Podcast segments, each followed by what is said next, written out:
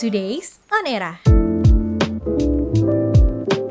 Halo Era Mania, siapa yang udah nungguin Formula E mengaspal di Jakarta? Meskipun harus tertunda, namun baru-baru ini pihak penyelenggaranya tuh memastikan Formula E akan tetap berlangsung di Jakarta.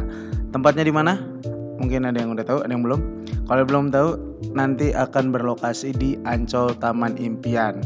Taman rekreasi yang berlokasi di utara Jakarta ini ditunjuk menjadi arena mobil balap listrik itu karena di sana tuh bisa bilang ikon Jakarta juga kan dan yang lebih penting adalah tidak mengganggu infrastruktur jalanan masyarakat lain kayak misalkan di Monas gitu. Ketua Panitia Formula E di Jakarta, Ahmad Syaroni menjelaskan sirkuit ini akan rampung pada bulan April 2022, tepat dua bulan sebelum balapannya berlangsung.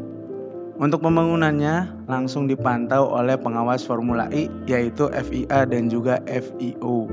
Selain memantau, FIA dan FIO juga menyetujui Ancol sebagai gelaran Formula E, baik dari segi lokasi, pendapatan, sampai brandingnya juga era mania.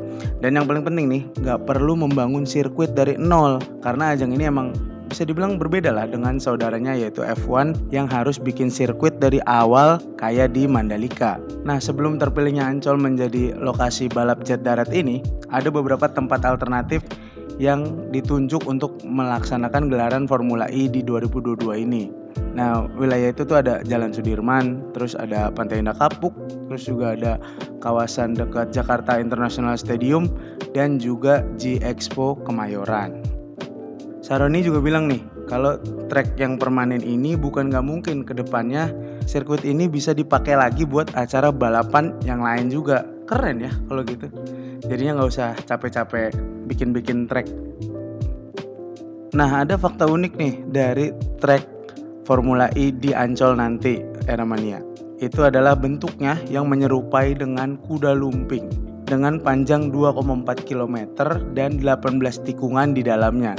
Udah gitu nanti jalannya searah dengan jarum jam. Nah selain FIA dan FAO, sirkuit ini juga melibatkan pihak sentul sirkuit yang dianggap lebih berpengalaman ya. Sementara untuk penontonnya ini penyelenggara membatasi sebanyak 40 sampai 50 ribu penonton. Tapi sampai saat ini belum ada detail mengenai harga tiket. Jadi sabar ya Ramania. Mungkin karena tadi dibilang April kayaknya Februari atau Maret ya kita bisa ngelihat harga tiket untuk nonton Formula E di Ancol. Selain itu ada lagi nih satu kabar baik yang mungkin banyak orang tunggu nih Ramania.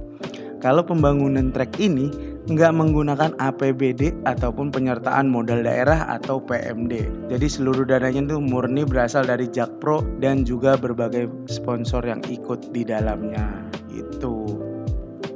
Gak cuma Formula E yang lajunya cepat, berita-berita juga datangnya tuh cepet banget. Nah kalau era mania ketinggalan, langsung aja main-main ke semua media sosialnya era di era.id. Eranya podcast. Now is the era.